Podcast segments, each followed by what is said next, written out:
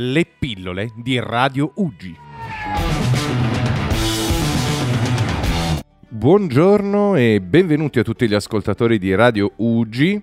Nell'ottica di iniziare questo periodo in una maniera diversa, nella nostra sempre attiva volontà di evolvere il progetto della radio, abbiamo qui con noi una persona che ci ha dedicato il suo tempo e il suo talento. Abbiamo qui con noi Marco David Benadì. Buongiorno Marco. Buongiorno a te e buongiorno a tutti i nostri cari amici.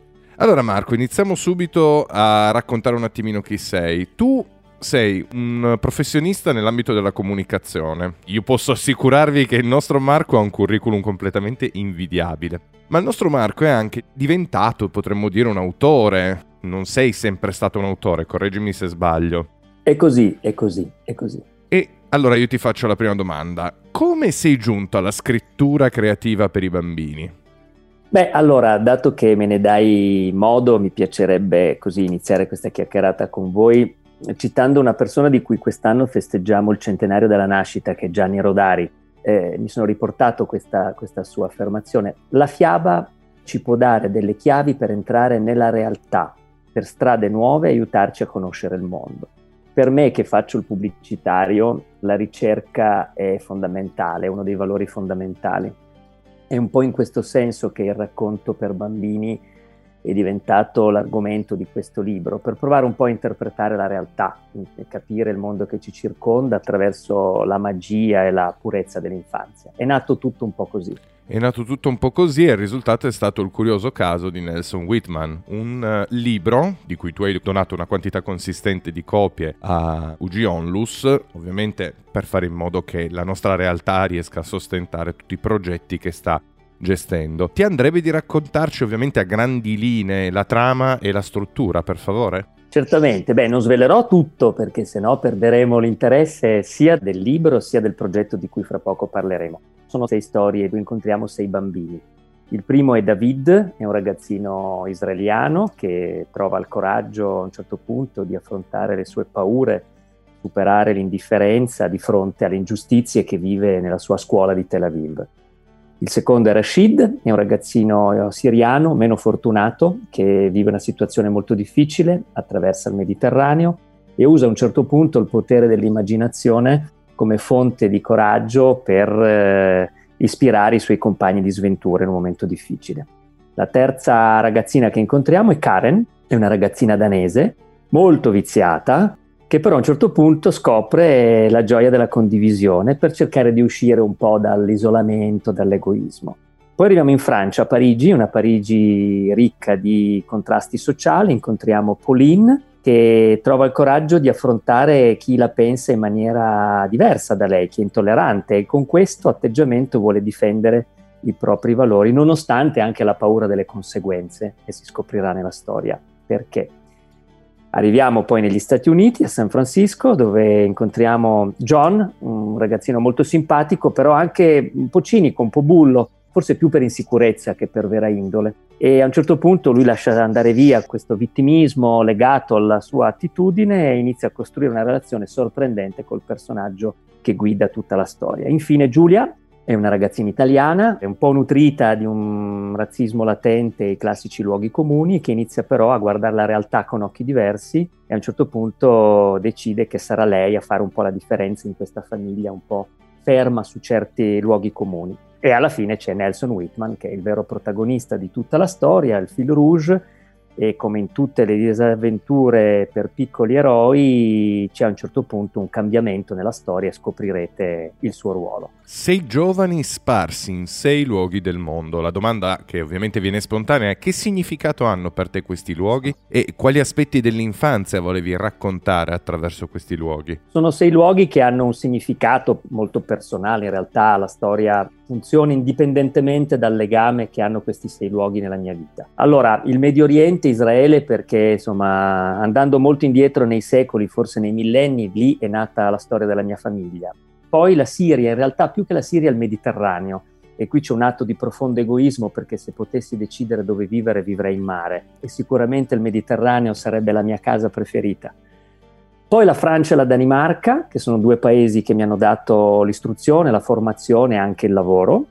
Poi gli Stati Uniti, perché in qualche modo gli Stati Uniti sono sempre un punto di riferimento nel nostro immaginario collettivo, e l'Italia, perché è il mio luogo di residenza, la mia lingua, la mia cittadinanza, la mia nazione. Il presidente Pira ha fatto parte dell'introduzione del tuo libro. Presidente Pira è di Ugi Onlus, ovviamente, e ha definito il tuo libro un omaggio da bambini a bambini. Che significato ha per te questa affermazione, Marco? Ma guarda, per me è stato un momento importante, è stato uno degli incontri, lo definisco uno degli incontri più importanti della mia vita, perché è stato sorprendente scoprire come anche in situazioni molto difficili come quelle delle famiglie di piccoli affetti da queste patologie possa nascere questa dimensione straordinaria della speranza, della gioia. Sono esperienze che fanno molto riflettere, quindi io invito tutti i nostri ascoltatori a, a, visitare il vostro sito, a rendersi conto non solo della necessità, ma anche della straordinaria bellezza di tutto ciò che voi, voi fate. Tutto questo calato nel contesto che stiamo vivendo assume eh, una dimensione di necessità ancora più profonda, è una necessità comune di avere anche uno spazio di condivisione, che è quello che tu di fatto mi stai offrendo. Come sai, fin dall'inizio l'idea era quella di creare un progetto che nascesse dai bambini per ritornare ai bambini. Ecco perché tutta la vendita dei libri di Lo strano caso di Nelson Whitman viene devoluto interamente a Casa Ugi.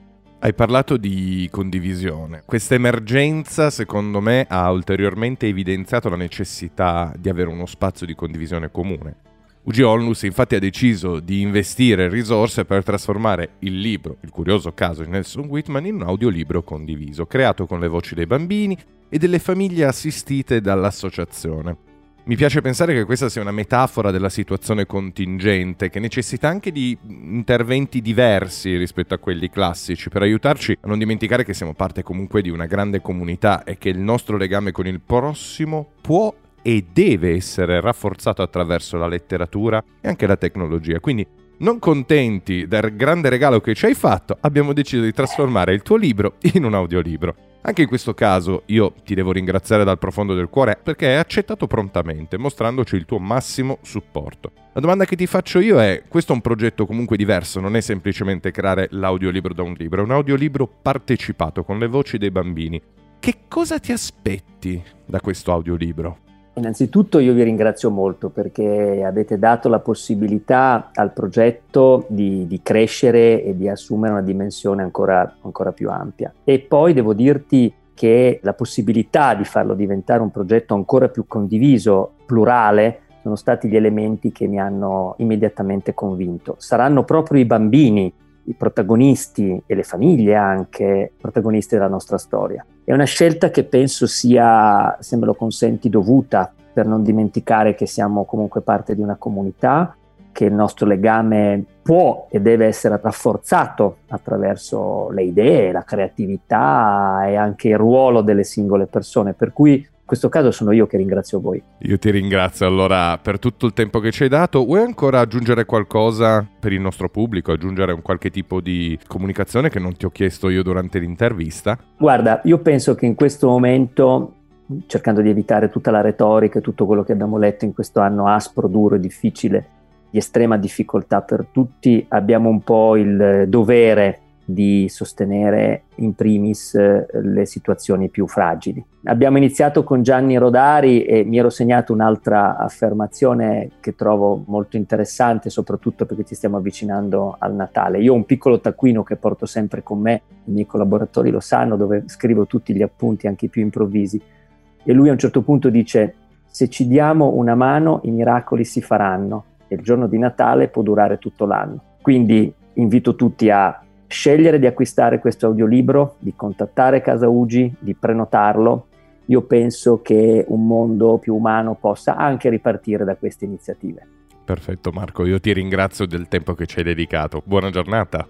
Grazie, grazie a tutti, grazie a te.